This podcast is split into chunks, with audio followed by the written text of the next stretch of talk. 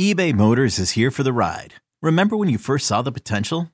And then through some elbow grease, fresh installs, and a whole lot of love, you transformed 100,000 miles and a body full of rust into a drive that's all your own.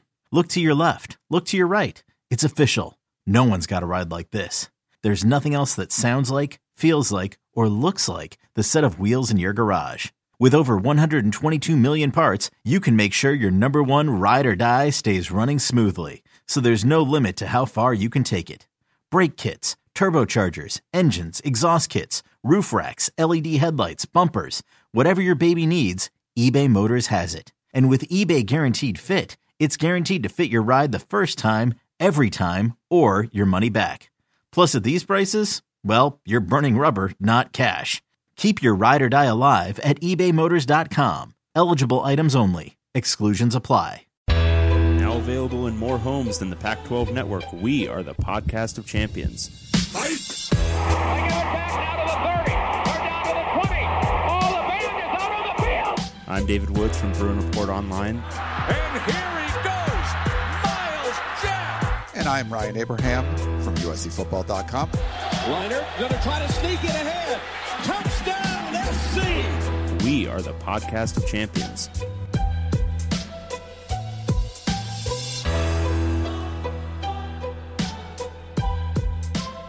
Welcome, everyone, back to the podcast of champions.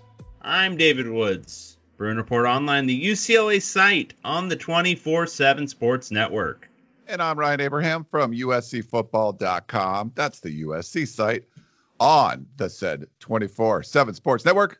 And together we make the podcast of champions, talking all things Pac 12 football. We did a show maybe about a week and a half ago, but we had a Zoom meeting of the, the Pac 12 fans, and it was really fun. We'll talk about that.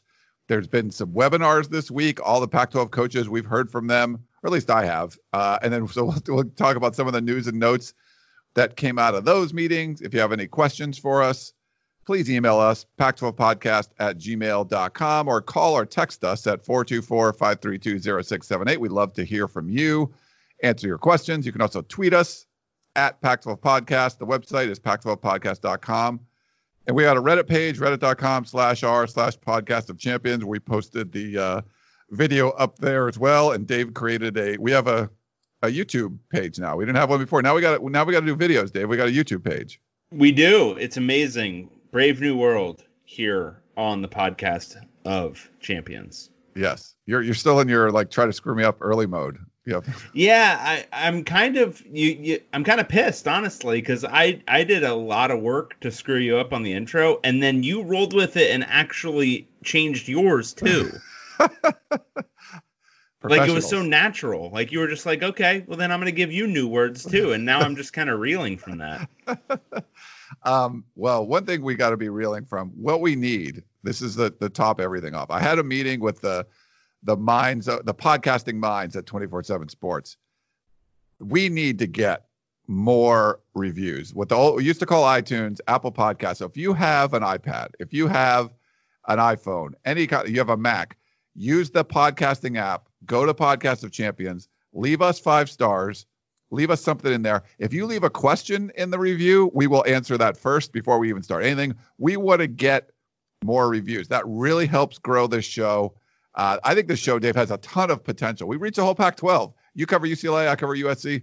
We just cover one school. This is the whole Pac-12. We need to grow it. So our loyal listeners, please go in there and go to to the Apple any Apple product you have. Go to the podcasting. Yeah, if, if you've got an old iPod with a screen, see if you can get on there. Yeah, we we need it. Um, I I'm not an iPhone person. I do have an iPad that I uh, do all our things on, so I can uh, leave reviews on there. But yeah, man, we we need the review. So please do it. Do it every every now and then. Basically, every time I check the reviews myself, I just hit five stars every single time. I don't know if it does anything, but I do it. How often can you review? Like, I don't know, but every single time it says thanks for your review, so I'm assuming I'm doing it every time. Nice. Yeah. Um, um, we do have a new review. Do you want me to read it to you? That would be amazing. Yes. And this is something we can promise you, the listener. If you review our show, we will read it to you at whatever painstaking length you write. I don't think I've abbreviated an, an, a review yet. No. This is from Kings fan from the P. I love the ones that are from your site because they always identify themselves. They always say from the P. Yeah. They I don't know never say they never say from the premium football forum for bro. They never do that. You guys need a you guys need a better name. Yeah, you gotta name it. Yeah. This is a five star review. Um, subject line: five star podcast, and stars do matter. Uh, authoritarian Dave can dish a soul crushingly negative take on nearly any topic. His rants tend to make me feel like the guy in the movie Airplane who doused himself with gasoline and is ready to strike a match. He'll make a somewhat valid point every once in a while just to make it interesting. Ryan is the fun one. Need a laugh? Ryan's your guy. Want them to do something that requires work? Ryan's your guy. Need a meal delivered? Ryan's your guy. And Ryan is strong. He has to be because he carries David's fat butt every week. Jeez. Definitely worth a listen. Glowing review. I liked Kings it until the fat butt part. You know, like. I mean, it's fine. It's fair. It's fair, Kings fan from the P. I mean, we're talking we're talking literal, we're talking figurative there. Like there's a lot going on. Uh, but thank you for the review, and we we desperately need those. So I I know I re- I requested that on the Peristyle podcast, and David was unhappy, but I also requested here. So yeah. Now David won't go on and, and ask for this. I have to do it. So once when I asked for the, the USC podcast, he was sort of mad that I didn't ask for the Pac-12 podcast. Too, Well, look, so- I, I have a brand to keep up, which is a lack of general thirst for these things. But yours, you you you have no compunctions about just going in, hey, review my podcast, and and for you to insult me and insult our twelve listeners by only um o- only soliciting reviews for the Peristyle podcast, I got to tell you, it hurt. It hurt me. It hurt our relationship, and I think it hurt some of our friends out there, some of our twelve friends who listen to this show. Well, we had more than 12 because we had about 25 or 30 or something on our Zoom uh, meeting that came together. And uh, I, I think I came on like a minute late or right about on time. And there was already, it was like already a full screen. And I was shocked. I'm like, holy yeah, it was cow. it was overwhelming. I got in there and there were already like because I got in there a couple minutes early because that's who I am. I'm punctual. Um, not like Ryan. Um, Yeah. But I got in there a couple minutes early and there were already like a dozen people in there. No, I think we ended up. I think at different points there were probably what about 40 people in there, 30, 40, something like Yeah. that. That's it was pretty good. Um, Yeah. We put the video up. You can see it. Um, Hitler Day was on there. You he said a couple of things with a deep booming voice of God type thing going on. Yeah, which I everyone said it was going through like a reverb machine or something. It wasn't. Yeah. Uh, it wasn't really him. And then well, we had Shane, we had uh, John Abrea, we had uh, the Andrew, the man with the eye charts. yeah, the blue beard, and he, uh, you know, like, yeah, he was like, oh, I'm an Ohio State fan. He changed his background or something, and we're like, I don't know. I mean, Bluebeard, Bluebeard threw down the gauntlet on me. Yeah, he wants you to go to a game. I want to go to a game with Bluebeard. Yeah. Um, that was pretty fun, but you can check out the whole video up on pac12podcast.com or on our Reddit page. Uh, I believe we tweeted it out too, so you can find it on our Twitter page. But just pac12podcast.com if you want to watch the the video. People, everyone was drinking. Um, it was fun. I don't know. Yeah. There was anything stand out to you or? No, it's just a lot of fun. A lot of fun talking to uh to the people. You know, we're men of the people. Um, It was great. No, it was a really good time. Really good time. We should do it again.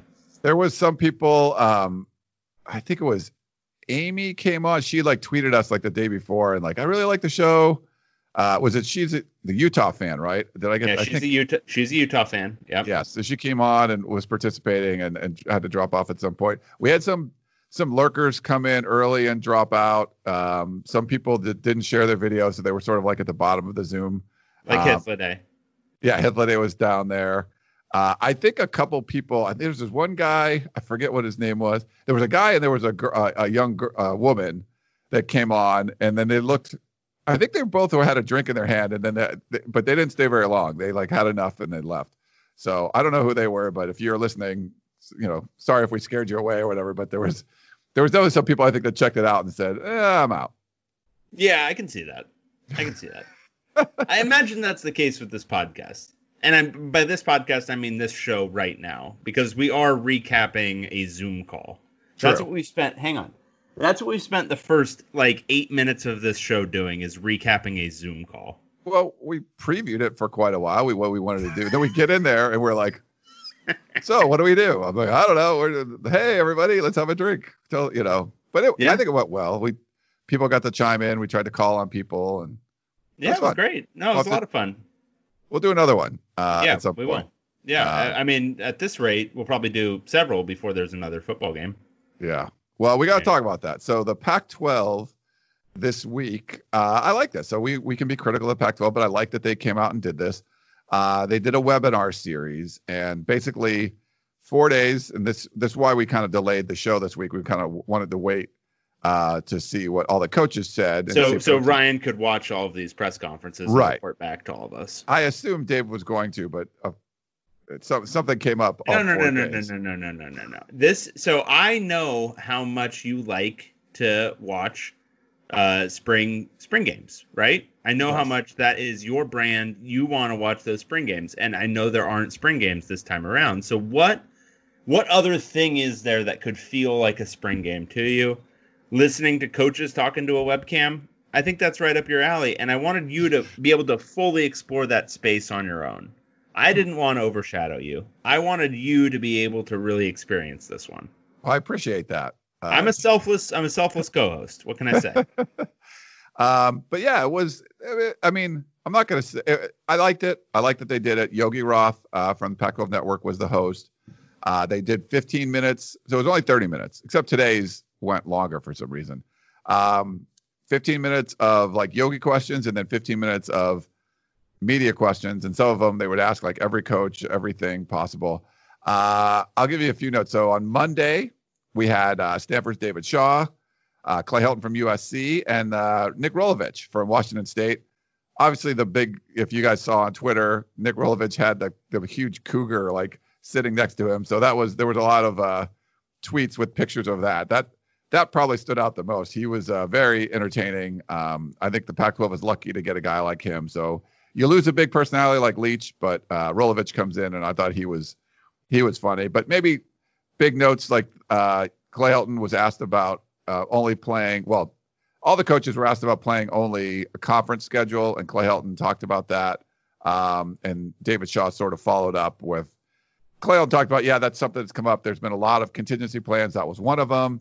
Uh, and David Shaw talked about sort of the postseason, how that would be, expanded playoffs and things like that. So that was that sort of got some some news and some buzz from the first day. But I thought Shaw probably had the best quote of uh, the entire series, where he said, um, "I think where we are is the definition of a fluid situation. Every state's going to be different. Every campus is going to be different. So it's it was one of those things where you just kind of wait and see. And I thought he he summed it up pretty well. yeah, I mean, having David Shaw say the most uh, you know, thoughtful thing seems about right. I'm more interested in these guys' facial hair because we had a lot of speculation uh, coming into this series over who was going to be growing a quarantine beard. And Ah, I'm looking at the screen cap right now, and obviously Rolovich has a good one. Like he's got that he's got that great like kind of werewolfy looking beard with the uh with the gray in there. Shaw and Helton are both disappointing me here. And frankly, Yogi Roth is really disappointing me here. he is clean shaved as like a baby's bottom. What's going on here? What are these dudes doing? Are they waking up every day and shaving? Yeah. Why? uh, I, to what end? I got a pretty good beard going. I like it. No, yours Uh, is good. I saw it the other day. It was great. Uh, what what is this? I don't know. I have to go back and look at the picture. So No, Hel- Shaw looks as baby faced as the day he was born. Clay Helton, I, I don't know if he can grow any, but Yogi, I can see, I can see on the image that he's got at least the ability to grow a mustache. But no, that thing is shaved down. What the hell, guys? yeah, I don't know. So we uh we should probably that should have been one of the questions like where are your pro, uh, quarantine beards? You know. I, I- well, I, honestly, I, I'll, I'm skipping ahead here, and I'm I'm sorry I'm doing it, but it's a lot of disappointment. Every day of this is a disappointment, and we're gonna get through them all. But frankly, I'm I'm I'm I'm pretty pretty peeved with the coaches in the Pac-12. Yeah, so so yeah, Clay is clean. I'm looking back at the picture now. Yeah, it's only Rolovich. Even uh, Dave Hirsch, the uh, communications. Yeah, guy. no, it's it's complete dog crap. yeah. like they should so be ashamed of themselves. That's uh, yeah, don't like that. Um, okay, well let's go to And Uh, eh, wait, wait, wait, wait, your your boy Clay was he begging off the Alabama game? Because that's what it sounded like to me from what I was Oh. reading from what he said. So you know our Dan Weber wrote a, a kind of a, a column that he just hates that idea. I don't like the Pac-12. Like I would rather now this was a question, and to be fair to Clay, no one was really jumping in answering, so he just kind of stepped up and answered the question. I would rather not have the coach that has a Alabama Notre Dame out of conference schedule say something about that. I'd rather have one of the coaches that has like three patsies on the schedule just be able to talk about that because then yeah, it doesn't look good. You're like, oh, you don't want to play Alabama. Um, you know, so yeah, I, I don't think that's what he was saying. Does he secretly hope that they doesn't have to play Alabama? Maybe, I guess, but uh, I don't know. But it, yeah, I I thought that was something that could have been handled a little bit better. But that you know, it's one of those things. It just was the question that was asked, and uh, no one was really you know jumping at that to to answer it. So. Uh, you know, Stanford plays Notre Dame also. I don't Washington State. I don't think they have. Uh, do you have their schedule in front of you? I don't think they have a a great you know non-conference slate if I remember correctly. Washington State football schedule 2020. Yeah. But the only uh, thing better than searching um, while we are recording a podcast is reading off the search terms. yeah, Uh, they have Utah State, Idaho, and Houston. yeah. So I think uh, Houston's pretty good, but that that would probably been a better one for Rolovich. But he's the new coach too. Is he going to come in and say, yeah, we're? talking? But the good thing is there's tons of communication. They're they're going through all kinds of contingency plans. Uh, I wouldn't say that it was like Clay Helton saying, yeah, let's go with a, a 11 game conference only schedule. Because you know, still there's some long travel in there. USC doesn't play Washington State this year. If they go on the road play in Pullman, what's that like 300 miles shorter than going to Arlington? It's not like it's that much closer, but um, I, I think they want to have football and they just have to look at all the potential options. Yeah, that makes sense. Uh, Tuesday we had uh, Colorado's Karl Dorrell, uh, Utah's Kyle Whittingham, and Washington's uh, Jimmy Lake. I didn't take a ton of notes from this one. Karl Dorrell to me didn't look like he was wearing Colorado gear, which I thought was maybe it was lower, but everyone else you could tell which like if you didn't know what team he coached, you wouldn't know from like looking at him. I don't. Did you notice that? Um, I'm noticing it. Um, looking at him, he's the one who looks like he's really like hardcore, just doing this from his like his home office, like and and not his home office where he coaches football, but his like home office where he like writes novels and stuff. Um, like Jimmy Lake's like if you look at the screenshot of this one, Jimmy Lake's in front of a whiteboard with some obvious like football crap on it. Uh, Kyle Whittingham's clearly on a MacBook Pro and he has the Utah background in the background. uh, but Karl, like he's sitting kind of askew, just a random door, some framed photo, his actual computer behind him. I don't know what's going on there, but he's got like his iMac behind him and whatever he's recording this thing on in front of him. Um, and then from a facial hair standpoint, you've got Whittingham's got a little bit of a goatee thing going on, I'd say. It's Yeah, hard to I- tell. His resolution isn't great, but I would call it a goatee. Um, Jimmy Lake's got a full beard, full good beard, I would say. Uh, Karl's got nothing, absolutely nothing.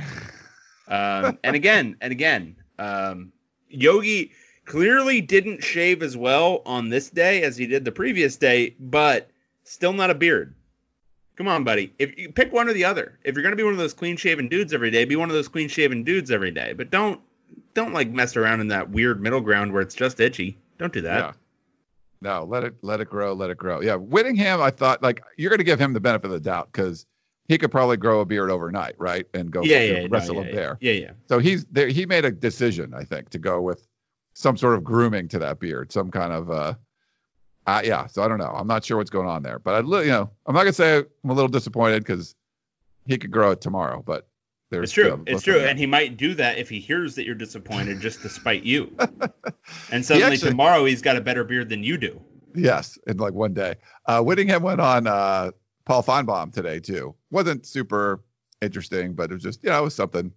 Uh, you know him getting out there a little bit, so it's good to get a little Pac- Pac-12 flavor uh, in the SEC network. Um, so yeah, I think. Oh, so I think Kyle. Well, who did this?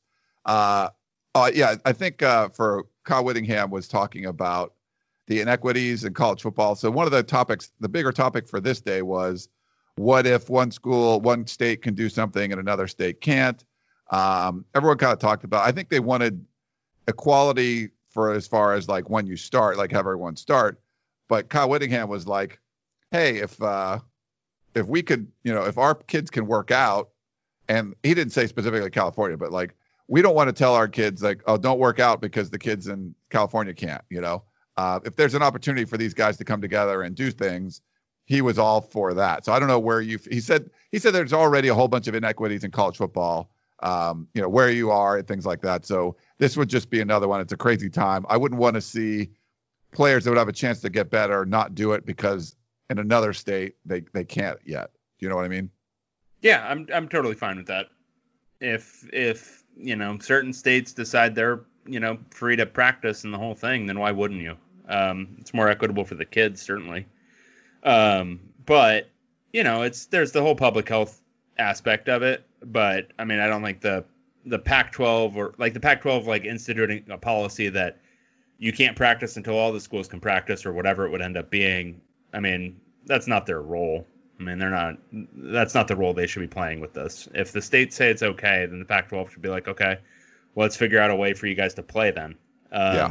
Now, whether the states are being responsible in doing that, that's a whole other ball of wax. But if the states open up, then what role can the Pac-12 play in, in figuring that out? And I think it's in that situation if you know all the SEC schools are getting ready to play football and they're showing no signs of abating on that, and Utah is in the same boat as say Georgia is, where they're opening up, then it's not fair to the Utah kids to not let them play if Yeah. they're trying to build towards an NFL career or whatever it is.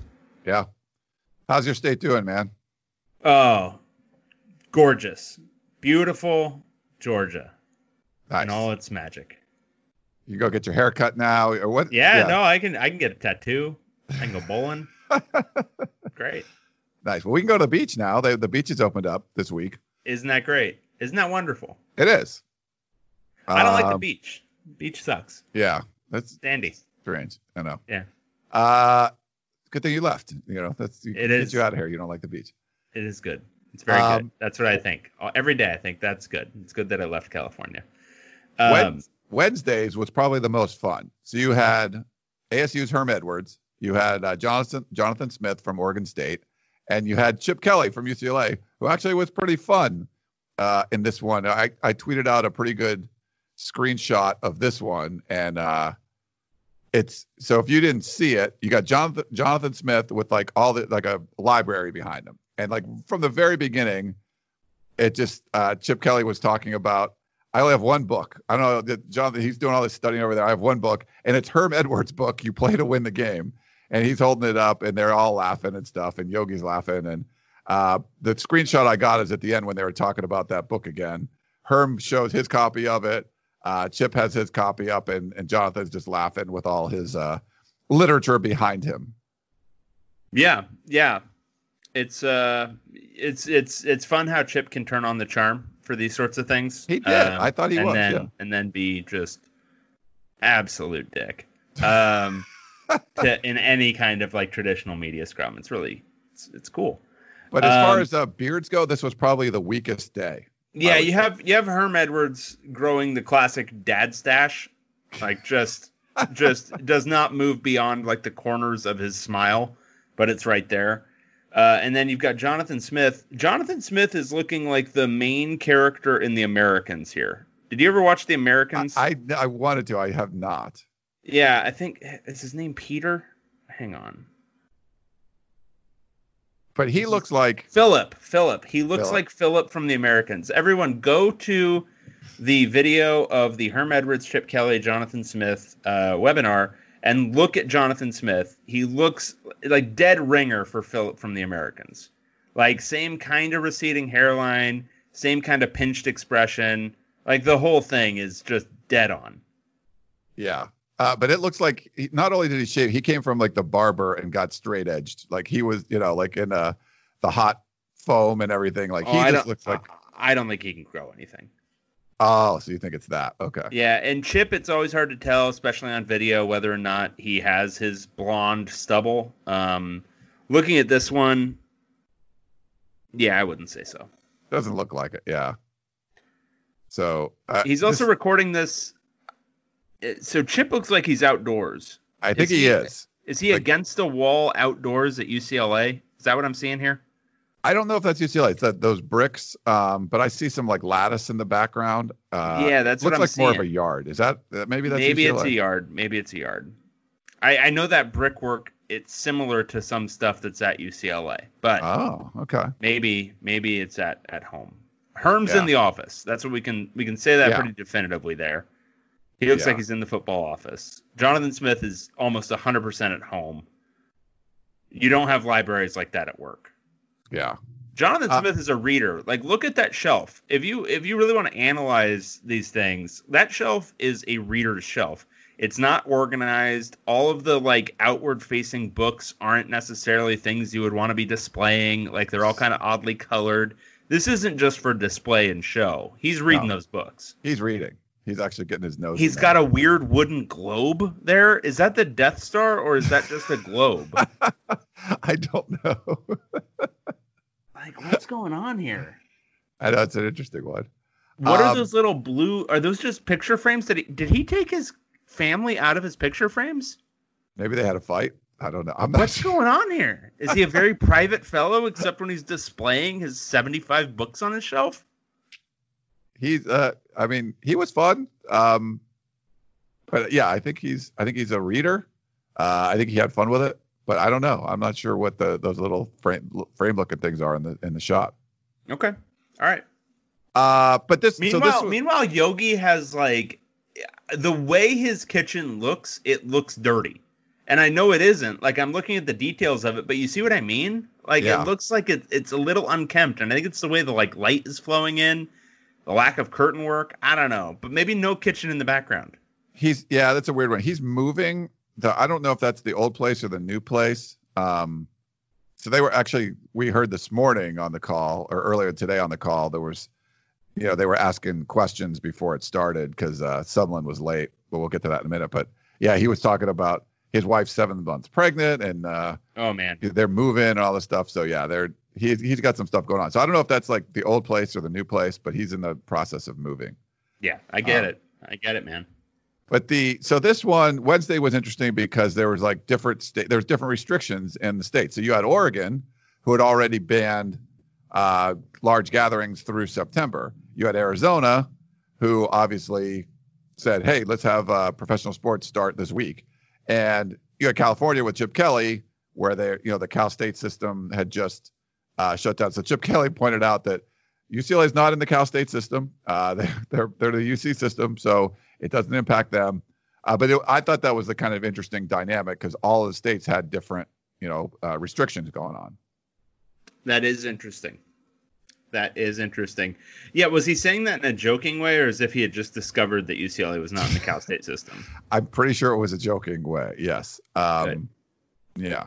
Uh, and then Jonathan Smith agreed with uh, Whittingham about the starting early if you can, you know, like doing weights and stuff. But he he felt that practices should all be about the same time. But if players can work out uh, with their teammates, then he's all for that too. So those are kind of like the the notes I got from that day. Well, because frankly, I mean, Utah has to prepare for a potentially potentiality that they play, but the Cal schools never do. Like the California schools just don't end up playing. Like, Yeah. Because that could happen. That's one of many scenarios that could play out here.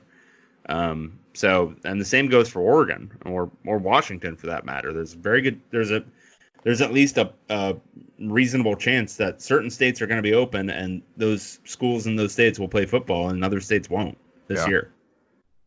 And then the last day we had, uh, like I mentioned before, Kevin Sumlin from Arizona, uh, Justin Wilcox from Cal, and Mario Cristobal from uh, Oregon. I think this would be like the most fun group if you wanted to go out to a bar with these guys. It would probably be them. Um, again, the the beard showing is just not great. Wilcox brings it. The other guys not so much. Wilcox Wilcox definitely won the challenge. I think it's between him and Jimmy Lake, but I think Jimmy Lake is more of a traditional beard grower. Yeah. Wilcox is not, and yet he did he did really good work here. Um, yeah, I would say Cristobal clearly has got nothing. with someone the, the connection wasn't great, so it's hard to tell. Does he have anything going on there? Sumlin looks like he's got um, Stubbly, like three days growth. yeah, sort of like pre goatee, but the sides are like couple days growth sort of thing. So he's definitely been in the shaving rotation uh, recently, Yeah. I would say. But he had uh he had the like the background of the campus behind him. Um, Wilcox has got some weird angle. He's too low, so you're seeing like the the top. You see his ceiling and like Wilcox Uh, looks like he's taking his in a dorm room. Like it looks like he is in just some spare, ugly room because of the angle. yeah. And, And uh, Cristobal looks like he's taking it from his bedroom. Yeah, it's like a home office or a bedroom or something. And Yogi's Yeah. back in his kitchen. Yeah. Um, Cristobal at least has a uh, Oregon A helmet. helmet. Yeah. One of But he might many. just sleep with that on. You don't know. Yeah. he very well could. The um, so this one started late, so we did get to hear like the coaches sort of talk about um, just their chatting about their families and stuff uh, because Kevin Sumlin wasn't on, so we had Yogi, Wilcox, and Cristobal kind of going back and forth. That's when Yogi talked about having a kid and stuff, you know, coming up. Um, and they're waiting for someone, so he couldn't like figure things out. And then um, you you're kind of looking at it, and it was it was funny. He seemed distracted. I, I noticed that. And then Matt Prehm, who covers Oregon, he tweeted out like, "So what recruits Kevin Sumlin uh, texting DMing when he's not answering questions on this webinar? He's clearly multitasking now." And they tweeted out a picture with someone like looking down at his phone, like when he wasn't talking. A lot of the times he just wasn't looking. he was doing something else. There was most of them were all clean, but there was the you know I think his was the computer making like bings and stuff, like doing making noises and things. Um, so he seemed a little distracted in this one to me. That's pretty funny. It's pretty Yeah. funny. I yeah, I, I would think they're all kind of um, recruiting right now. So I don't know. Uh, Texting on your web call? I don't know. That's Yeah. kind of This one you Kind kind of give your uh, complete attention for 30 minutes, you know. yeah. You Um, think you could maybe swing it for thirty minutes, but I don't know. When I have like work meetings on Zoom, I'm just you know half Yeah. the time not really paying attention to. So I kind of get it. Yeah. Um, one of the things came up, they asked about uh, pay cuts because Sumlin and uh, Cristobal, they, they had announced uh, some kind of pay cuts, and they talked about, hey, that's not hard. You know, this is a situation where you just do what you got to do. It wasn't hard for them to do that. And Wilcox talked about, so they Wilcox has not taken one yet, but he said, for, I mean, they basically, this is how screwed up the Cal system is. He's been talking to like the the leaders there for like two months trying to figure out the best way to give back for him and other people, other staff members and people administration. They just haven't figured it out yet. And it's like, I don't know, get 10% less and give it back to the school. Like, I don't know how hard that would be, but I, I, my impression was like, he hasn't taken one yet. He would like to, but there's like all this bureaucracy stuff going on. So he hasn't done one yet. Hmm. Yeah, I mean it's it, it's just a PR thing. I mean that's the whole reason to do it. I mean it's not like 10% of Justin Wilcox's salary is even a drop in the bucket for what the US the UC shortfall is going to be. Um, but because it is just a PR move, it's kind of weird that they haven't just done it. Yeah. know? I, yeah. I don't know, but they're, he's been in talks. They've been trying to do this for two months. So I don't know why that, uh, why that happened. Um, maybe he's full of shit. he's he they followed up with him asking him so he had to clarify that no he hasn't taken one yet so there was a question on that Yeah, and maybe he was like, yeah, there's this whole long reason why I haven't taken a pay cut. It has to do with other people. I really want to give my money back. Have you ever known a situation where you really wanted to give your money away and people were like, "No, no, no. No, sir. yeah Don't give don't don't give us the money back." um let's see oh there was also some talk about uh before someone came on they, this was interesting wilcox and cristobal were talking about like and i think it was mostly with cal i, I guess with both because oregon can't do gatherings um having their camps off you know out of state or off site you know somewhere else and they had both talked about they had done things similar in the past and then they were asked about that question uh doing that and so and wilcox basically just said everything's on the table so uh, they've discussed preliminary logistics for doing a camp remotely uh, potential sites and stuff were discussed, but it's just one of those contingency plans. So they're that's something they're at least considering, Dave, because they're you know they're you know what if you couldn't practice in California? Yeah, it would be really interesting. And even like county by county, I know there was that weird fiasco with LA County. Like, if they're, and we'll still see. I mean, I know they walked the comments back a little bit, but like USC and UCLA, well, maybe there's a stay at home in LA County, but maybe there isn't in San Bernardino. So could they just camp out in San Bernardino versus out of state? Um, so it could be a bunch of weird stuff that happens. And I think that's right. You've got to have every contingency on the table. I think you have to, and it's one of those things. There's a lot of plans. Cristobal said some at the end. He's got you got to wait and see, but there's a plan for everything. They they have a lot of contingency plans. Um, and Wilcox said everyone wants to play. Everybody's intent on playing. We need to be working in in concert with the other conferences in college football playoff to get us as normal experiences as we can. So uh, there's a lot of effort there. There's a lot of trying. There, you know, it's above their pay grades as far as if you could play or not but they're trying to come up with as many scenarios as possible to figure out a way to play. Yep, absolutely. Um, yeah, so that was good. I, I'm glad that they did that. Just get a little, you know, glimpse of what's going on there behind the scenes. Should we? uh Do you feel? Do you feel better now? Without, I do. you know you didn't get spring ball, but you got to hear from some coaches. You know, giving some empty platitudes. You got to hear updates on every single school. Like you got to feel pretty good, right?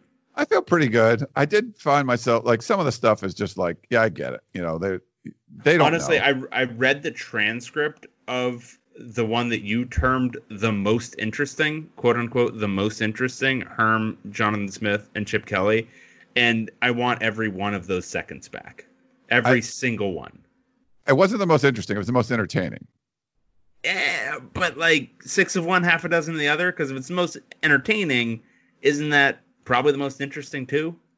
Um, well, there was more interesting like tidbits coming out of like the first one or maybe the one today with the you know training camps off site, like things like that, little news, you know, blurbs. I liked. Got it. But that one at least they were laughing and joking and you know. Herm gave like at the very end, Herm gave like the sage advice to the world about what you need to do and stuff. I should have wrote it down. I forgot what he said, but you know, they're, they're about to leave and then Herm's like, hold on. And he gives like a, you know, a couple Herm. lines about what the world needs to do right now and stuff. So it was, you know, it was, it was classic Herm.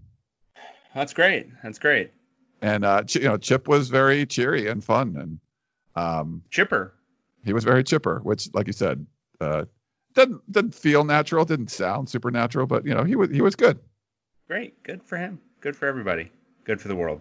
Shall we do some questions now? Yeah, let's jump in. What do you got? Um, I'll need to find where we left off. I think it's the what happens first rivalry edition. All right. This That- is from Garrett from the second most Western Virginia, West Virginia. Uh, hello. That's a good one. Hello, Ryan and Dave. Greetings from your loyal listener from North Carolina who recently moved from West Virginia. The plot thickens. Uh, my whole life, I have been a die-hard West Virginia fan. With West Virginia consistently demonstrating mediocrity and false hope, becoming a fan of your podcast was a natural fit and really just makes me feel at home. I like it. Thank, thank you for your time to read my email. Below are hypotheticals that I would like to get your takes on because what else do we really have to do right now? For each hypo below, what is your take on which will happen first? Ooh, these are the kinds we like. yeah, Arizona, Arizona State. Arizona making a bowl game or Jayden Daniels getting drafted? Jayden Daniels is getting drafted potentially junior year, right? yeah. So three years. So we're talking two more years. So is Arizona making a bowl game in the next two years? I think I think Daniels goes first because someone gets fired after this year, they don't make a bowl game, And, then, they're rebuilding. yeah, Okay, Daniels drafted. Yeah, I agree. Colorado, Utah. Kyle Whittingham leaving from Utah or Karl Dorrell leaving from Colorado. Does retiring count as leaving here? I think so. Yes. Then Or I'll go. Kyle. I'll go. Kyle Whittingham leaving from Utah. Really? Yeah, I'll say he's. He, what is he? He's almost sixty now, right? He's like fifty nine. I think so. He doesn't strike me as one of those guys who's going to do it for friggin' ever. Uh, yeah, he's he just turned sixty this past year, so call it three more years maybe, and he retires. I'm gonna go with Karl on this one. I don't know. You're just a hater. You're just a hater of former Denver Broncos wide receivers coaches turned head coaches. and frankly, I'm not here for it. Uh, I- I Karl mean- going to build a dynasty there in Boulder. Okay. Uh, and and Kyle's going to ride off to the wind because he doesn't want to deal with that every year in his rivalry game. How many years is uh, Kyle Whittingham coach? He's is it like 15 at Utah now or something? Like Yeah, he's up to so he started in 2004. So he is up to a solid 16. when he was on, I think it was it was well either the webinar or on the uh, Finebaum show. I mean, they talked about taking over for Urban Meyer. Like he took over for Urban Meyer. Like that's how long it's been since he's been there. How crazy is that? That's wild. Yeah, uh, doing a great job, obviously there. I think, I think I did. Yeah, I did some Utah radio this week, and we talked about that a little bit. But um, yeah, so I'm gonna go with uh, Dorrell because I Because you're I a mean, hater. uh, what how long like what did the last coach last like how many coaches has colorado had since kyle whittingham's been there like uh, there have been a lot so i'm going to go with uh karl Yeah, it's cool. Keep hating. Uh, Yeah. Oregon, Oregon State. Oregon winning a national championship or Oregon State winning the Civil War? Easy one. oregon state Yeah, obviously. Yeah. Oregon State's going to win the Civil War maybe as early as this year. wow Maybe. I think they have a puncher's chance, and, and they've won it in some weird situations. Like bad Oregon State teams have beaten Oregon, an Oregon that's like decent. So that could happen. and you're talking about one thing so you need on the one side of this equation you need 60 minutes to go your way. On the Well, other on one side, side of the equation, you need something to happen that hasn't happened in the Pac-12 in like 15 years. yes. And on the other side, you need Oregon State to do something it did like three years ago. right. But it, even if oregon state's bad and, and oregon's good for the next decade you just need 60 minutes to go your way. Right. oregon has to have like basically two years go your way. Like you're building that up for you know to, to make a run at a title. It's got everything's got to kind of go your way Here's where we get interesting. Stanford Cal.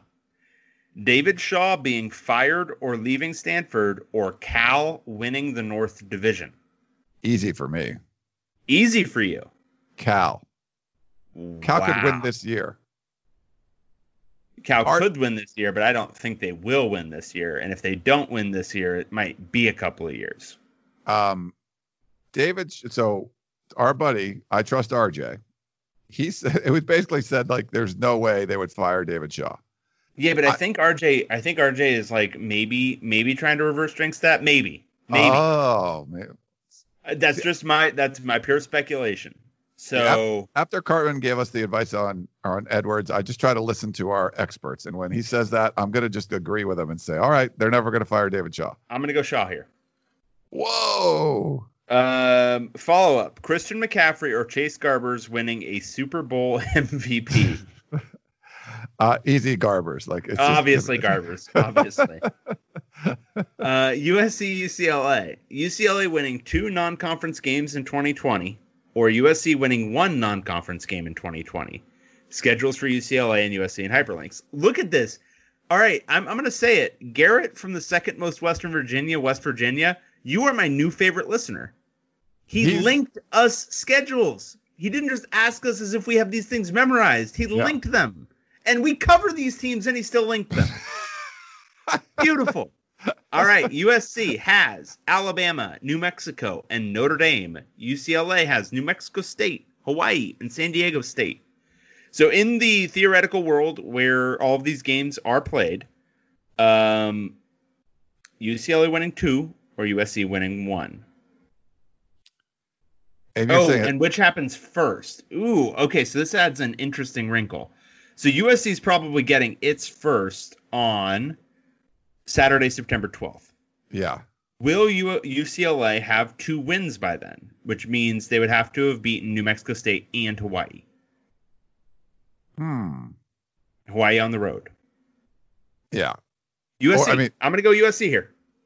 really, Yeah, I don't think I don't think UCLA is getting a clean sweep of those first two. Yeah, because like. I mean, you're not expecting USC to beat Alabama, but if USC beats Alabama, it just automatically wins. It, you'd have to assume USC loses to Alabama and then beats New Mexico State, which pretty much, you know, there's probably like a 90% chance or that, that that happens in that order. Yeah. So what are they in that Bama game? They're probably like what? Puncher's chance, ten percent, fifteen percent, something like I that. I would say something like that. There'll probably be like a 17, 20 point dog, something like and they're that. probably what 90 95 percent over New Mexico, yeah. something like that. UCLA is probably 80 90 percent over New Mexico State, and then probably like 60 percent at Hawaii. Okay. something like that. So there gets to be some complex math because if UCLA did it, it wasn't. It's not just a tie; they would win.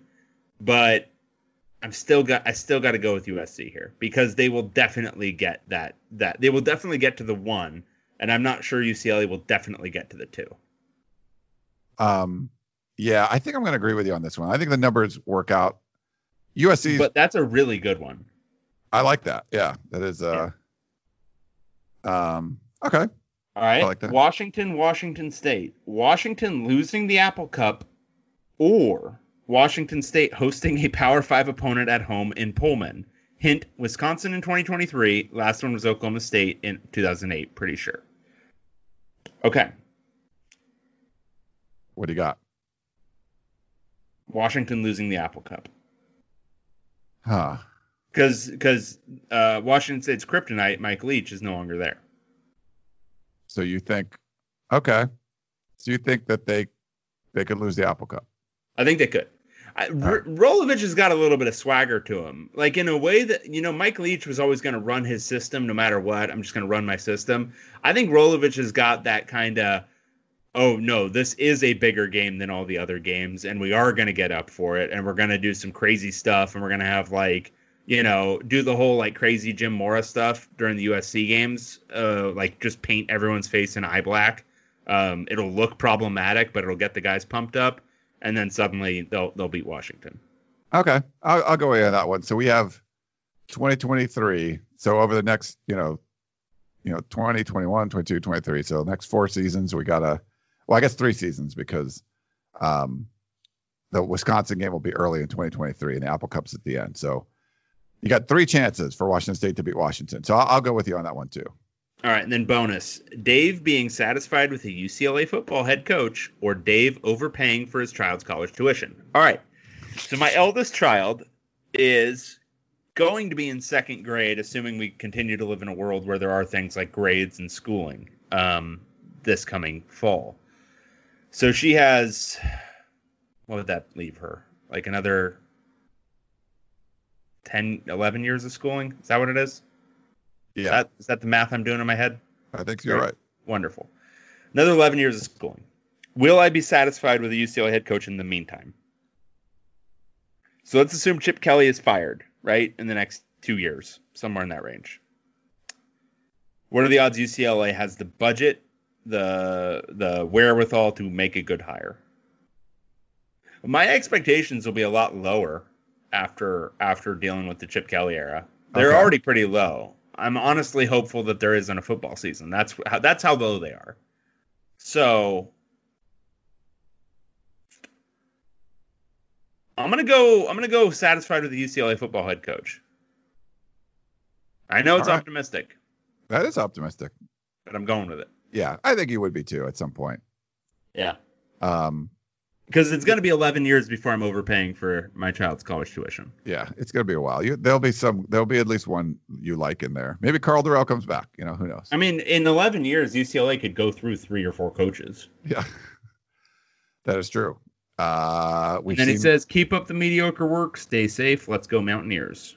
All right. Uh, we got Kevin wrote in. Get to the good stuff already, boys. So I'm listening to all this BS about Goody Two Shoes presidents. Boring. Let's juice it up. How about a ranking for the top five scandalous, salacious guys who probably didn't get any until they became president? Well, outside of the first dog, which most would not want to own up to. Surely a bilateral contest, but which party is number one? We did this on the show. We did this on the Zoom call. Oh, yeah. Okay. So are So we doing Kevin- it again? No, Kevin, just listen to the Zoom call. Check yeah, just out. listen to the Zoom call. But was- um, I, I think what what it ended up being was, uh, kind of an even split. You've got your olden times salacious guys in the in the Dem side for sure. Like your John Yeah. F. Kennedys. Come on, come on, buddy. FDR in a wheelchair got around. Like there was some stuff going on. Um, and obviously you got Billy Boy, who's kind of a creep. Um, but then you've also got you know Trump clearly, you know, grab him by the you know what. Uh, you, you know, you got some stuff on that side too. You got some, you got some. Look, the general rule of thumb with the presidents of the United States in all their entirety, going back all the way to at least Thomas Jefferson, they're scumbags. Every last one of them at some level or another, um, with few exceptions. Um, Abraham Lincoln most likely being one, but who knows? Maybe we'll learn something new in the in the next forever. Could you Um, imagine if like Abraham Lincoln was like just like the biggest jerk you didn't know? Like, you know. No, but there is there. So no, the, and there's no speculation about that really. There's speculation that he might have been gay. Um, like he had a traveling business partner when he was a young lawyer that um, people have tried to suss out in the writings whether or not they were intimate in some way. James Ooh. Buchanan, there's some speculation about in that regard too, but nothing. This doesn't go into salacious. It's just you know something different that was going on. Um, but there were, you know, like Thomas Jefferson, obviously fathered a child off of a person he owned. That's that's bad. Um, and you've got you you know you got some stuff going going back forever. So there's a lot of um, a lot of pretty awful people who have been president Yeah. of the United States. Um, those Whig but I- Party guys, man, those were those guys were crazy. those wigs, buddy. Wow, they got all over it. Um, so yeah, but anyway, um, we didn't do a ranking, I would say, on the Zoom call, but we certainly talked through it. Yeah, check it out. But thanks. Then we have uh, Frank in Sacramento. Uh, so if- for for new listeners, any new listeners out there, I know there are many of you. Um, we talked about presidents. We've talked about presidents a lot the last few weeks, and so a lot of these questions are going to be about presidents. It's just the way it is. And Frank has a thing he wants to say. Truman was great. Uh, just finished David McCullough's 1,000 page biography on President Harry Truman. The book shows why he was a top five president in spite of cronyism and nuking Japan twice. We were going for, quote, unconditional surrender in Japan like we got in the crushed Germany. Invading Japan to get that would have cost a million in Japanese and American lives combined, and waiting for Russia to get involved in the Pacific War would have caused 400 years, 40 years, sorry, of problems like it did in Eastern Europe. Well, fun fact, Frank, we did wait until Russia got involved because it was on about the same day that we nuked Japan that they invaded Manchuria. Uh, Truman also threw off the machine politics of Kansas City when a lot of other presidents were unable to do uh, do exit, unable to do, unable to exit their controlling masters. I'm gonna go with it, whatever. Yeah, maybe. Uh, regarding Reagan, we learned from his administration that you can't gain prosperity from growing your inequality. Also, known, no sane federal response to the COVID 19 crisis is a lasting legacy of Reagan's belief that government is the problem. He was kind of all over the place on that one.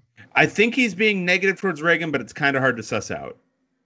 Dude, is that weird nowadays? Like I posted something, I tweeted something um, when the LA County uh, there was a I forget the spokesperson for the LA County. Uh, she's a, I think she's one of the doctors or she's the I forget what her role is, but she's always giving these updates.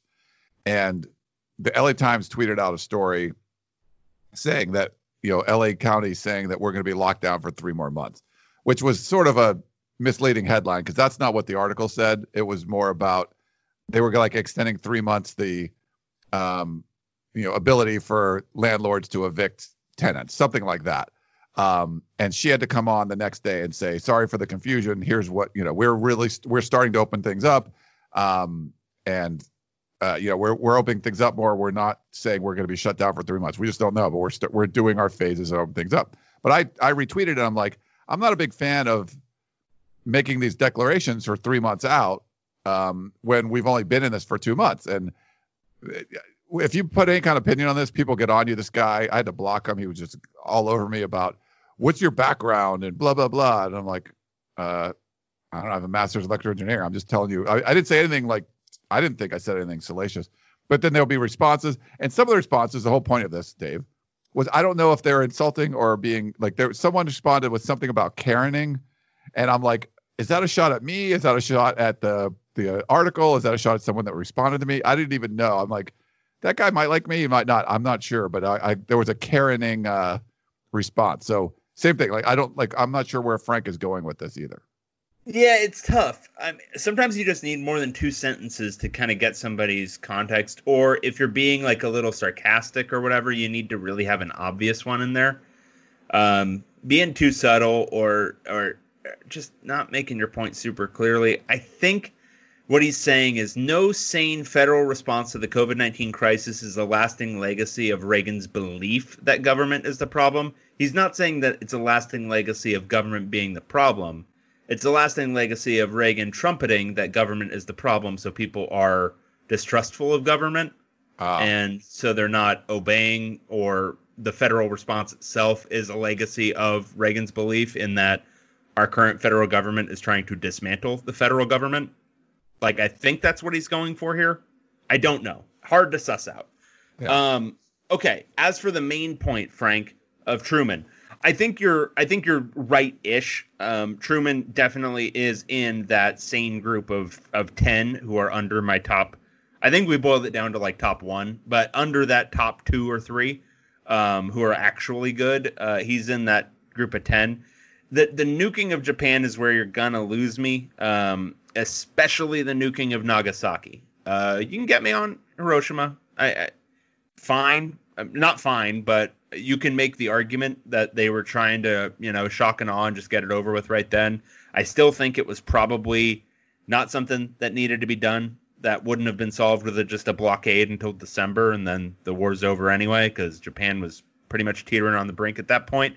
And if you go read any of the contemporaneous writings or talk from the generals and admirals who were actually fighting the thing, many, many, many, many of them, including a lot of the top guys, didn't think it was necessary. Now, some of that might have been egotism, you know, we wanted to finish it ourselves or whatever, but I think a lot of it was just facts on the ground. Uh, they didn't need to, you know, drop bombs that they didn't really know even what they would really do at that point. Um, so, and there's there's even some people who say the firebombing was over and worse. above what actually needed to ha- well and also over and above what actually needed to happen um, that simply blockading the islands because if you remember the whole reason japan was invading everybody is that they didn't have enough resources on their islands to continue essentially their way of life but to do any kind of expansion if you cut off that country from not only you know the rest of the world but simply manchuria and southeast asia where they were getting a lot of their resources their whole war machine was going to fall apart pretty much immediately.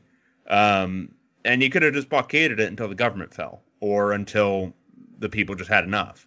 Um, so there were other options. Um, there's a lot of, you know, there's a lot of speculation for why we dropped the bombs. Some of it was we had them, we had built them, we had invested a lot of money in them, so we wanted to use them. Um, and you know, it's it's going to go down as one of those things that we were the victors. We won the war, so we get to write the history about it, and we get to say it's you know not a war crime or whatever. But think about this scenario where I don't know Germany gets the bomb first because they had a burgeoning uh, nuclear program, much more so than Japan did, and they bomb Buffalo and Orlando. Somehow they get they get the ability to do that, and then they still lose. Um, is there any officer in the German army above the rank of like lieutenant who wouldn't have been executed for war crimes for doing that? Yeah, interesting. I didn't think Like, that way. and, and but we won, so we get to say it's not a war crime, but it's yeah. I mean, it's a it's a pure and utter attack on civilian populations. The same thing as the firebombing, but I think you can make a fair claim that the firebombing is also a war crime.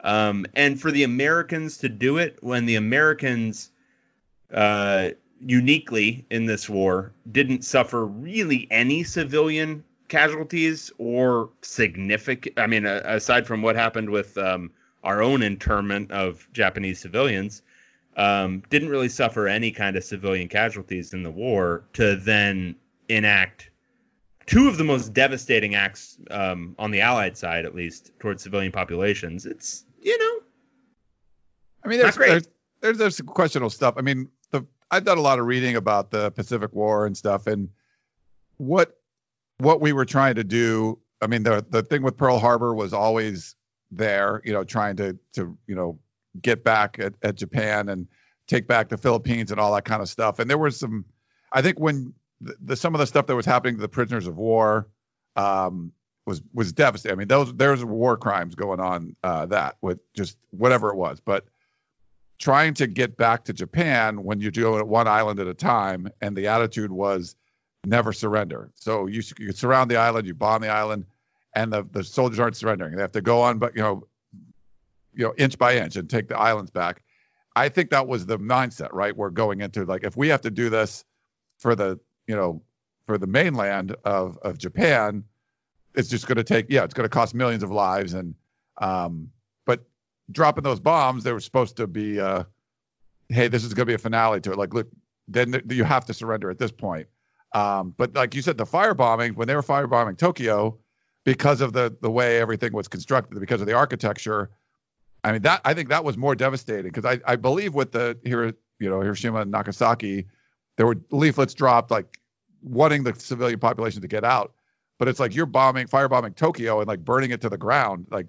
I think that was, uh, you know, actually more devastating than the, you know, the nuclear ones last longer and everything. But yeah, there was a lot of weird stuff. But I, I think the whole point was we have to get this war over faster.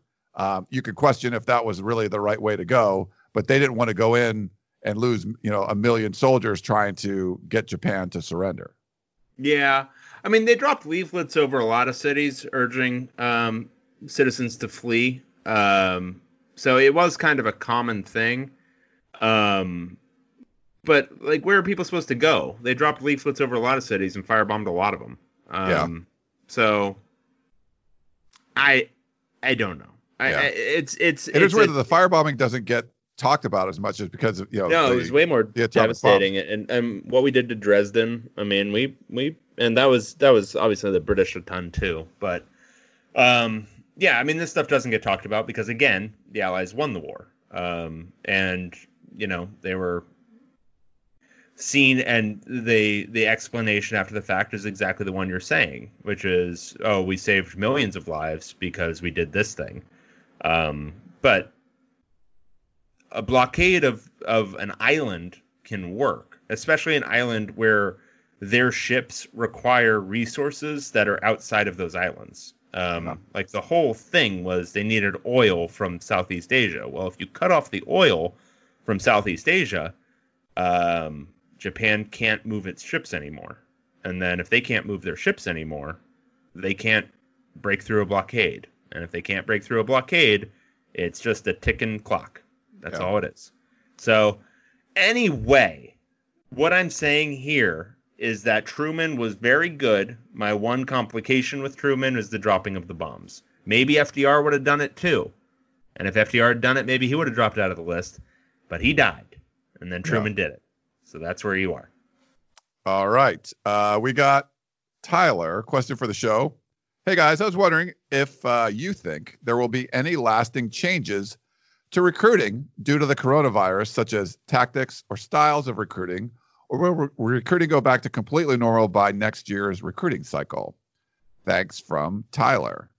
Mm. Interesting question. I just talked to, um, I just did an interview with uh, a recruit named Michael Jackson, who's out of uh, Las Vegas. Uh, he's a three-star wide receiver. Um, a lot, a lot of Pac-12 schools are in on him, and you know, it's. I've talked to a few prospects during this, and they want to play. They want to be able to play their high school seasons, and you know, a lot of kids are committing earlier than they were before. I think twice as many kids are committed right now than they were a year ago at this time. So it's changed for this year for sure. Will it change going forward? I don't know if the I mean it if anything it might accelerate the process and I, what what Michael told me today is something I hadn't thought about. With all the kids committing right now, David, he might commit earlier. He he he might commit earlier than he was planning on it because spots fill up. So it's sort of like the the toilet paper thing. Once you, people start talking about, hey, there's no toilet paper, you want to go get some toilet paper. Well, once kids start committing early, more kids commit early because then they want to make sure they get a spot, and it sort of just starts this domino effect. Um, so it's definitely happening now. I don't know. I, I I'm not sure it's going to be long term. If, if football is going to be about the same, I think it might go back to normal. But I could see it being you know different forever. What do you think? Yeah, I think uh, a lot of things are going to be different for a while, a long time. I think the functions of recruiting are going to be different. Um, I can't see, like, I don't know. This, I mean, it ties into like how is life going to be different? Like, and I'm talking from like the coaches recruiting players standpoint. Are there going to be such a thing as in-home visits where you're like inviting a coach who has to like go visit a bunch of different kids all over the place and inviting them into your home to like share a meal with like your parents and your grandparents and that sort of crap? I don't know. not inviting too many strangers over, right? Yeah, I mean, and all that kind of stuff. I just don't know if that's going to be, if anything's going to look like that again, um, or really any of this stuff. Um, as for the timelines, yeah, and I think we have another question about that, so I don't want to talk about it too much because Hythloday did some um, graphing for us to look Okay. at, um, but it's about how the timeline has sped up a little bit this cycle around, and I've got some theories about that. But I think that will um, maybe not be a lasting change. I think that might be a response to the uncertainty right now. Um, and as this gets further and further along, and we start getting more and more certain, certainly into a new world where things are going to just be different forever, maybe things settle back down. But right now, when there's uncertainty, I think people are trying to secure their futures. They're trying to secure their spots. Gotcha. Um, so guys are committing earlier. Um, but no, I think the whole function of a lot of things is going to change, and recruiting will definitely be one of those because it's a lot of personal connection, it's a lot of face to face, and it simply can't be um, going forward for at least the next probably couple of years. Um, so that'll change some things. There'll be more remote, you know, talking. I'm sure Zoom will now be a real thing that people are using to talk and meet kids and do the whole thing. Um, and it'll just be different. Yeah.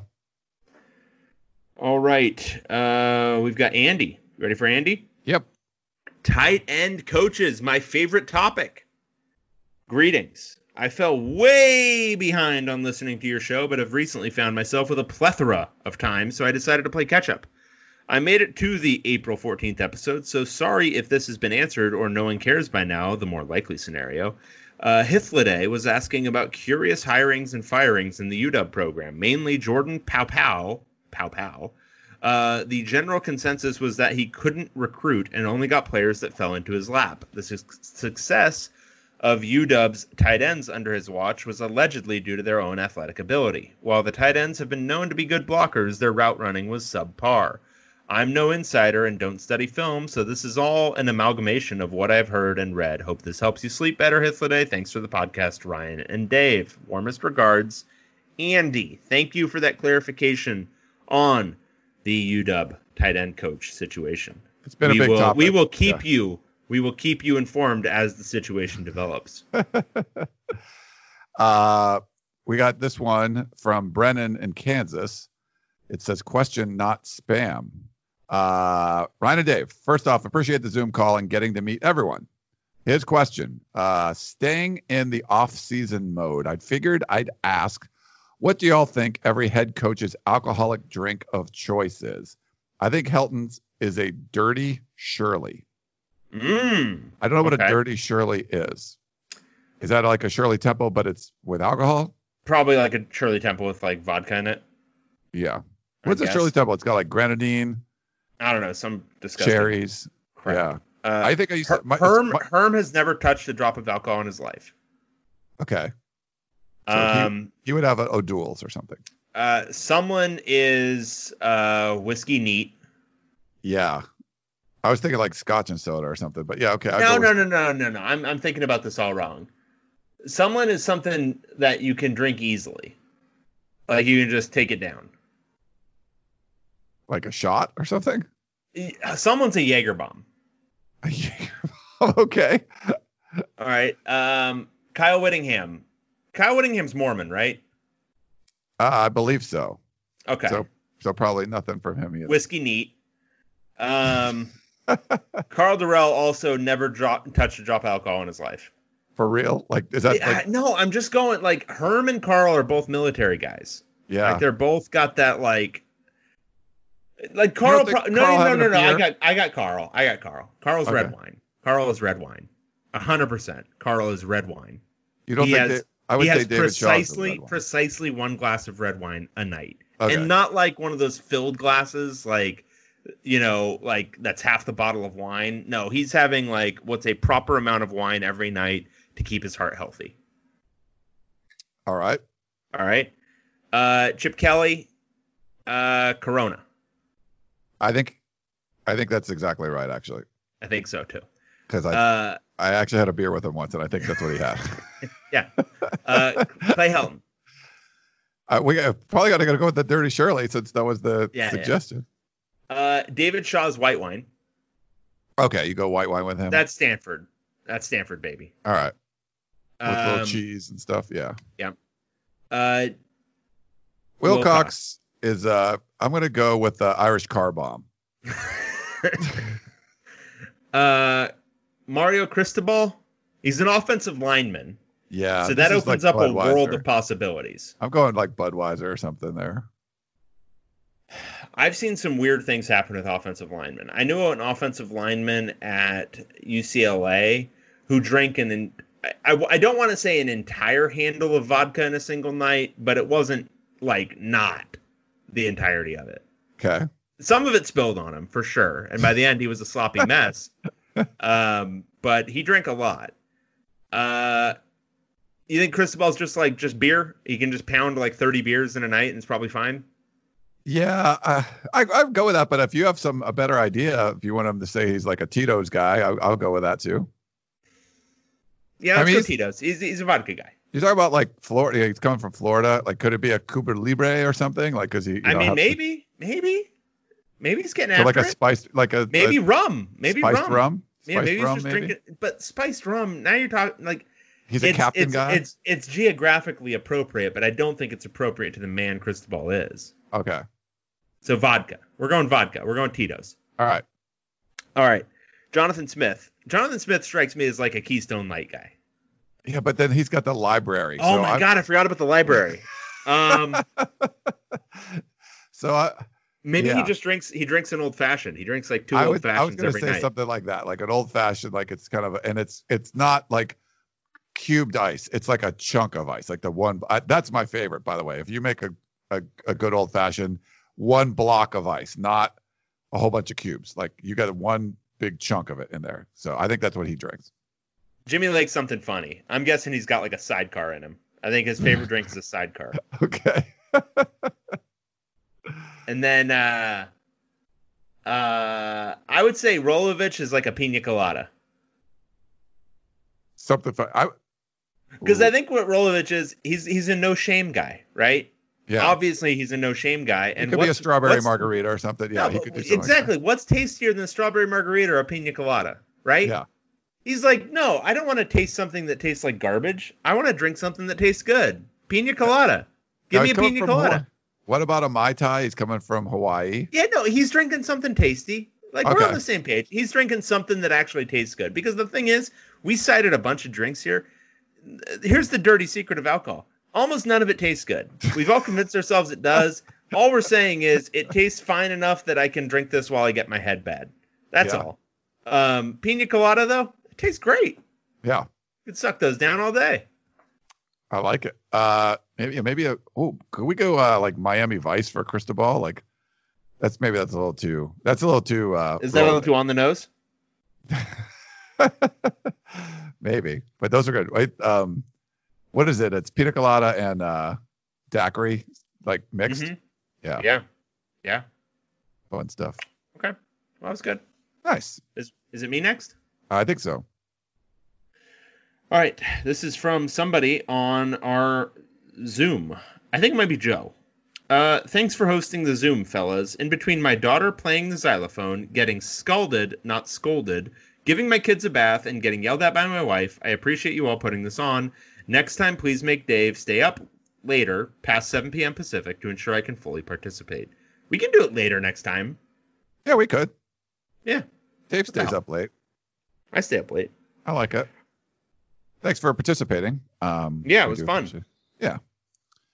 Uh, whoa, this is a blast from the past. Um, Tarian, uh, I believe he's in Las Vegas.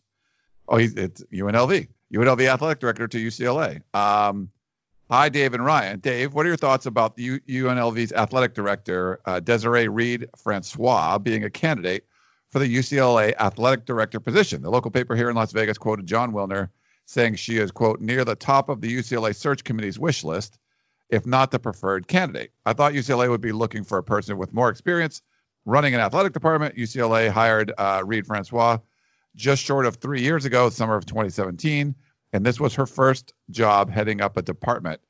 Keep doing a great job, you two. Tarian. I've heard really good things about her. Um, Yeah, so honestly, I, uh, there's a lot of consternation on the UCLA message board about her, and I, somewhat on Twitter. And I don't, I don't, I must confess, I don't really get it. Um, by look, I, I don't, I don't know a whole lot about like the ins and outs of her booster relations, which is seems to be like the source of some of the criticism that like some football boosters at the U, at UNLV don't love her because she hired Marcus Arroyo and they thought UNLV could do better somehow when UNLV has just just got done hiring a high school coach for that job. Um, so I I- don't really get the source of the the frustration with her. What I know is this: um, at Virginia Tech, she played a huge role in hiring Justin Fuente from Memphis, which hasn't been a great fit so far. Um, but that was a great hire at the time. Like that was a that was seen as a coup. So doing that, that's a that's a feather in her cap. And then at UNLV, she's hired uh, Marcus Arroyo, so a Pac-12 coordinator from a Rose Bowl winning team. Whatever you think about Arroyo, and I don't I don't think he was any great shakes, but she hired him for the head coaching job, which is a coup for UNLV. Like that's a that's a way above average hire for UNLV because again, they literally just hired the local high school coach last time that job came open. Um, and then on the basketball side, she hired an up and comer, uh, TJ Otzel, Otzelberger, some crap like that, who was the South Dakota State, state head coach. Um, had developed a reputation as one of the best recruiters in the West. Was you know an assistant at Washington for a while. So two pretty good hires for UNLV. Um, no, neither of those would be ideal hires at UCLA, but you would think you know a, a higher tier job, better candidate pool.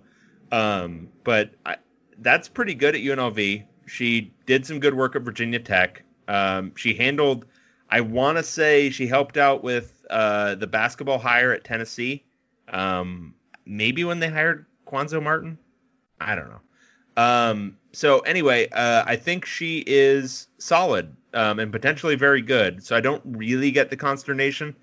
Um, and then uh, there's a couple other options. I think Martin Jarmond from uh, Boston College is another one who's also an up and comer type. Um, made a interesting hire at Boston College for their football job. Um, the Ohio State co DC um, uh, Hafley, who may or may not be any good. We'll see. But um, no, Reed Francois, as far as I can tell, she seems pretty good.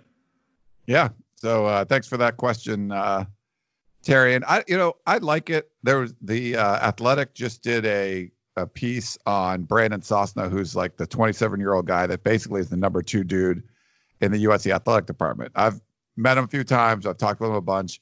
I'm really impressed with him. He's a young kid. I mean, he's 27, but he's smart. I mean, he's way smarter than the guys that were working at USC before, you know.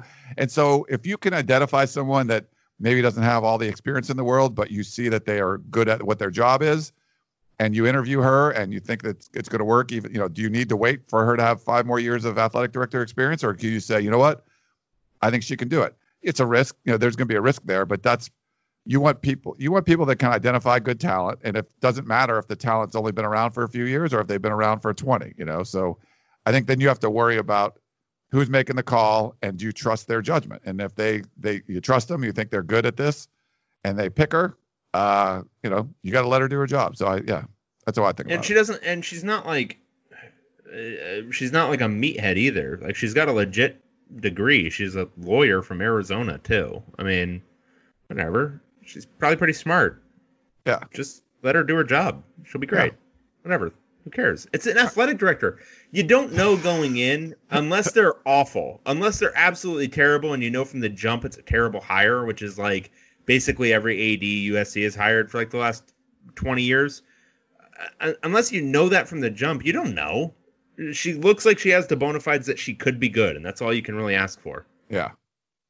Um. Okay. Is it me next? Yeah, we got the one last one. All right. Uh. Okay. Uh. It's Hythloday. Mai Flores Adus Aducare Aducer. No. I, I, I. I looked this up. It's Mayflowers or April showers bring Mayflowers. In what language? Is it Uh, Latin. This is Latin again. a Latin? Okay.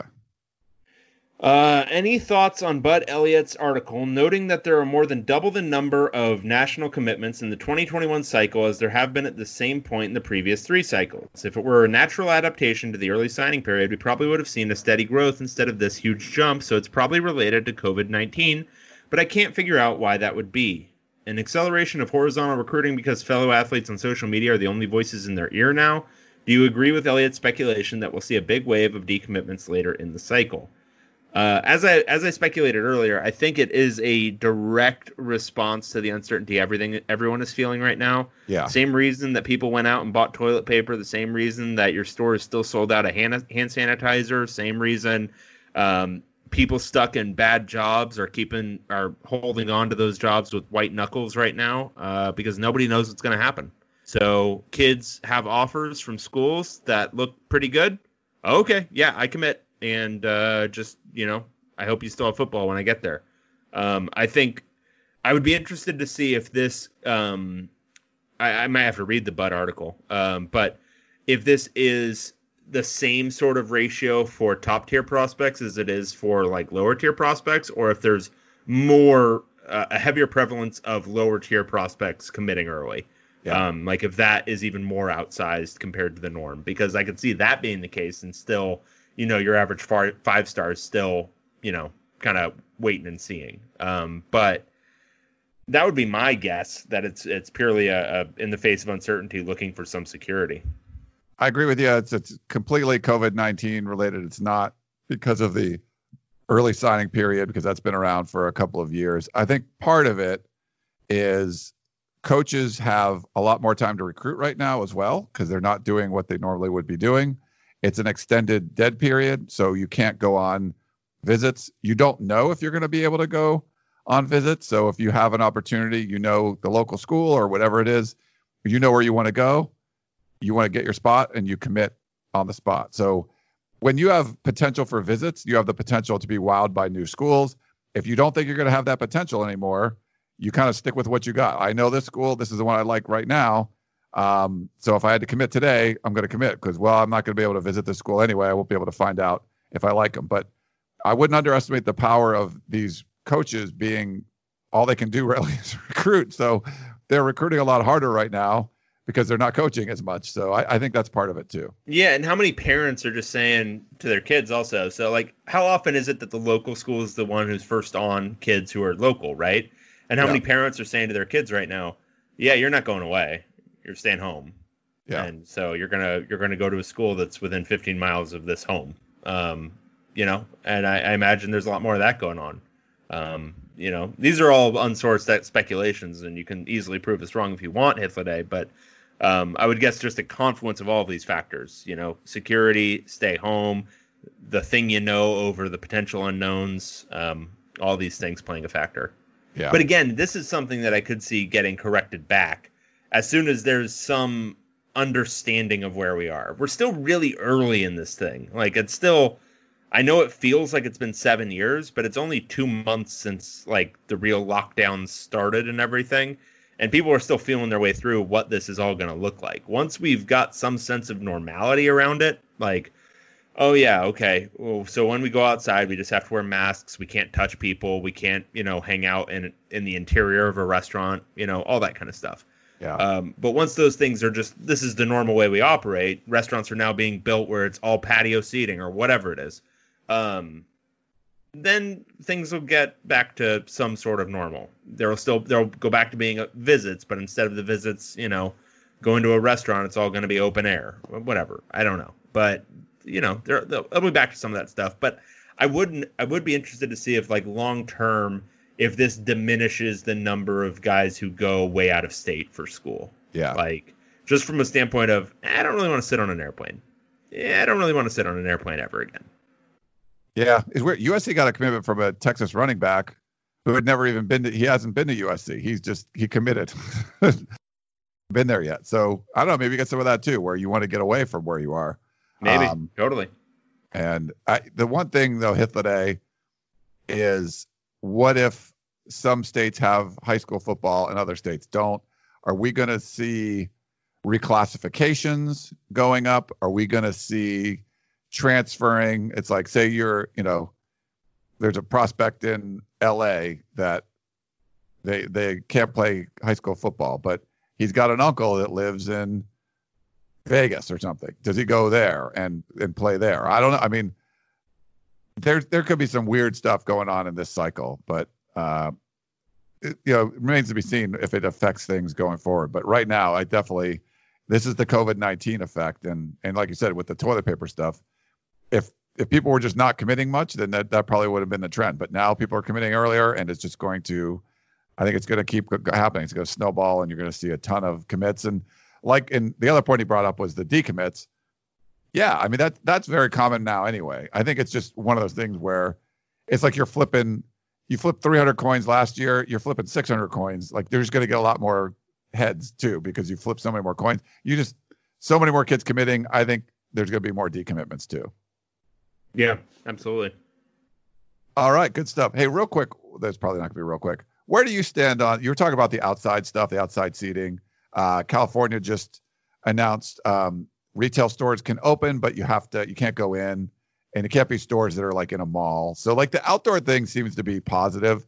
Um, the you know you see different studies where it seems like it's really rare that someone catches this from being outside. Now you could like grab a doorknob where there's people had touched mm-hmm. it before, but I'm kind of into the whole thing. It's like, yeah, man, we could do a whole bunch of stuff outside, and you should be able to do that. Are you?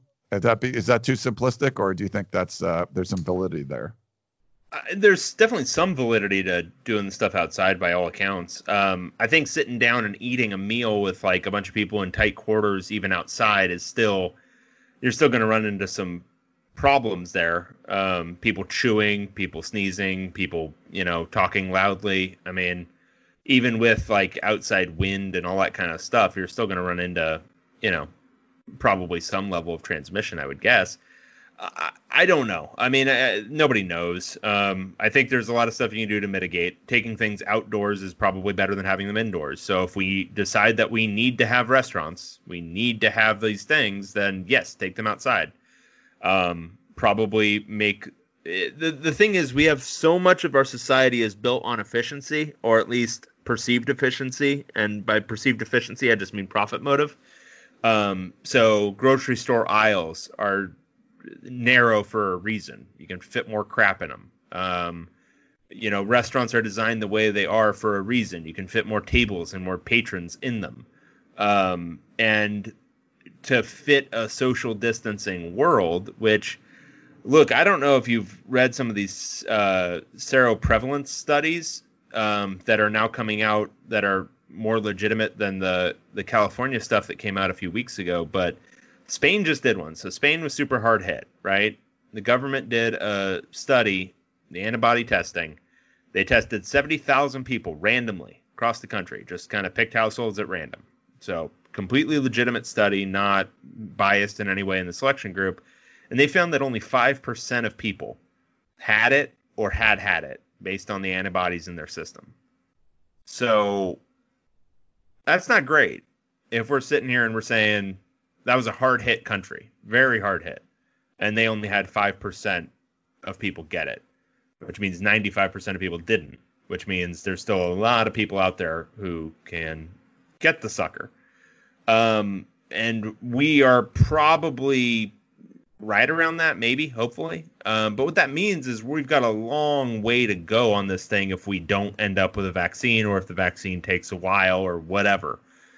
So I mean, we have to prepare for a new world where we have to kind of just have this as an operating thing that we have to deal with. Now, obviously, there's a lot of things that can happen. Maybe over time, over the next three or four years, basically everybody gets it, develops some sort of immunity to it, and then the next time they get it, it's more like the flu, and then the next time they get it, it's more like a cold or whatever.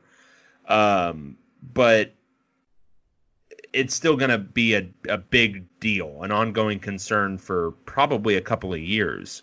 And in that world, do you kind of have to change the way these things operate? Do you have to change the way businesses are structured? Do you have to change the way restaurants are set up? Do you have to change the way grocery stores are set up? All these things, if we're going to actually do them, because uh, the restaurant industry, it doesn't work at 25% capacity the way it's set up. Like it's not like, No. oh, we're going to drop it down to 25% capacity and all these restaurants will still make money. No, they're going to lose a shitload of money at 25% capacity. A lot of these places are basically subsistence at 80% capacity. Like it's it's not um, it's not an easy industry. Um, grocery stores famously don't have good margins. So if you limit the number of people who can get in them, then uh, are these going to be profitable enterprises? Um, so it's we've got a lot of weird gut check things that we need to do as a society, and I think a lot of people look. Everybody needs a break. I think a lot of people are just kind of. I've been doing this for two months, and this is this was sold to me as a temporary thing, and now it's frustrating, and I'm sick of it. And I get that totally. But the reality is, it's not a temporary thing. It's not going to be a temporary thing. And if it is, it's a semi temporary thing. It's going to be a semi permanent thing for probably a couple of years at least. And in that scenario, you kind of have to get used to a new normal. And we all have to get used to a new normal. And it's not as simple as when can I go out to a restaurant again? It's like, what is that even going to look like? You know, am I wearing a mask to the restaurant? Do Yeah. I take it off when I eat? Do I just kind of sneak the food in under the mask? Like, how's this work? Um, so I don't yeah, know. Drinking, that's the, the biggest problem with the mask is you can't. Yeah, drink. yeah, yeah. Are you gonna pour that fluid through the mask? Is your is your mask just gonna stink all the time? Like, what's gonna happen? Yeah. Um, so I don't know. I mean, it's it's uh, and thinking through all the like ramifications of everything, I don't think I don't think any people, any single person can wrap their head around the whole thing. I think it's all of a piece and um, figuring out. You know, people need to get ahead of it, and people need to figure out how their industries are going to change and what accommodations they can make with their existing, you know, enterprises and what accommodations they can't. Um, and uh, yeah, so anyway, long story short, yeah, taking restaurants outside might help, but um, it's the end result is going to be probably something more than that. Like they're Yeah. going to have to change the entire way this thing operates, and maybe it's, you know, we were talking a little bit earlier. I think was it off air about open container laws and Hermosa and how they're you know kind of de facto relaxing a lot of that stuff. Maybe it's you know, you make a lot of these areas more walkable. You know, you take because people aren't going to be driving as much, right? Because I think a lot of businesses are going to keep doing work from home for a long, long time. Yeah. So if they do that, maybe you close more streets. You make more streets walkable, and people, you know, it's a lot more curbside pickup. But like you walk up, you pick up your food, and then you walk with friends down the middle of the street. You know, you need a could place stuff to, like that. that's the pr- biggest problem now is because you need a place to to sit like so right now you can go down to hermosa pier and get like drinks to go they come in a bag they have to sell you a little food with it so they might be like a bag of chips or something um, but there's not really a place to go. They have some park benches but i don't think you're supposed to be sitting on them and and enjoying your drink. Um, if you buy dinner at some place you can't you know you can't sit in their outdoor areas. You have to take it home or take it somewhere else. There's all that but there's I'm I'm worried about the viability of all those things too, David, because I talked to one of the owners down there who owns a, several of the, the the restaurants, and he's got they're trying to open up different locations for to go stuff. He's got a couple of his open and a couple haven't been, but it's not easy to get people too because he said a lot of his servers are getting almost more money or some cases more money from their unemployment than they were getting when they were working, and they're they're like, oh, I'm gonna stay not working for now. I'm just gonna go for hikes and stuff. So there's, yeah, there's a lot of, I mean, this is going to change. The whole industry's got to change. Um, I don't know what it's going to be, but I love going to restaurants and bars. I'd be bummed if you're not going to be able to do that the way we used to in the future. Well, I mean, uh, and it's, I mean, obviously that's one, and we could talk for hours about this, but like every industry, I mean, car manufacturers, anybody buying a car right now? You see, the the it's funny. You see commercials for it where they're doing these like, uh, you can do test drives on your own. There's, uh, they've, they've they've done a lot. A lot of the dealerships have put stuff in place where everything's sanitized and you get keys that have never been touched but or they're, is you know. anybody buying a car right now? Yeah, I think that's what they're trying to do to get people to buy cars, but I don't right, know but the, they are. but but but uh, and they're doing those things because they're probably in a crunch. But like, you're not so I mean, but like simple economics, simple reality. You're not putting as many miles on your car right now. That's true. So yeah. your car's going to last longer. So you're not going to buy as many cars. And so it's not on the individual level, but on the mass scale, um, this is going to be thousands upon thousands of cars that are not bought. So what happens to that industry? Um, all these things, and there, and it's going to be a lasting change. Again, like it's not as if people. So these states that have opened up, Georgia, my own, it's not like everyone just suddenly said, "Oh, we're going back to work." My work hasn't really gone back to work. It's still work from home. Um, most businesses in Georgia are still work from home, even though the governor has basically said, "Okay, well, you guys can start going back to work now." Um, opening up isn't gonna be this like sudden process where everyone's suddenly back at work. Um, it's just not the way it's gonna work out, and um, if that doesn't happen, then all of these like knock-on effects are going to happen. Like you won't have, um, you know, like lunchtime restaurants just are gonna be done. Like just gonna cease to exist. But um, yeah, car industry, um, the airline industry. How much of the airline industry is business travel that's just never going to come back? How much of the hospitality industry generally is just business travel that's not going to come back for a very long time, if ever? Um, Yeah. There's just a lot of things that it's not even like the reality of a shutdown that affected it. It's the reality of this virus that a lot of these things that we previously took for granted that were actual things, like oh, going to conferences for your work or all this kind of stuff, just no, that's not going to happen anymore. People learned that Zoom works, and suddenly, you know, they're just going to do all that stuff on Zoom. Um, so it's already changed a lot of stuff. It's going to continue to change a lot of stuff, and what emerges afterwards is going to be really, really interesting to see. Yeah. All right. Well, good show. Man, we went over an hour and a half, Dave. Pretty good. Woohoo! Nice. But thanks again for everyone that came on the Zoom call. Thanks for listening. And please go out and uh, go to your Apple Podcast app and leave us a five star review. We do appreciate that greatly. Um, well, that's Dave. I'm Ryan. I uh, hope you enjoyed the show. Thanks for uh, checking in. And we will talk to you next time. Bye. Okay, picture this. It's Friday afternoon when a thought hits you. I can waste another weekend doing the same old whatever, or I can conquer it. I can hop into my all new Hyundai Santa Fe and hit the road. Any road. The steeper, the better. Because my all new Santa Fe is available with HTRAC, all wheel drive, so I can hit the trail without a worry in the world. Heck, with three rows and best in class rear cargo space, I can pack the whole family in with all our gear. We've got available dual wireless charging for our phones, so we'll never lose touch with civilization, and we won't lose touch with the primordial power of Mother Earth. So, which is it? Waste the weekend or do something a little more epic? And conquer it in the all new Hyundai Santa Fe. Visit HyundaiUSA.com or call 562-314-4603 for more details. Hyundai, there's joy in every journey.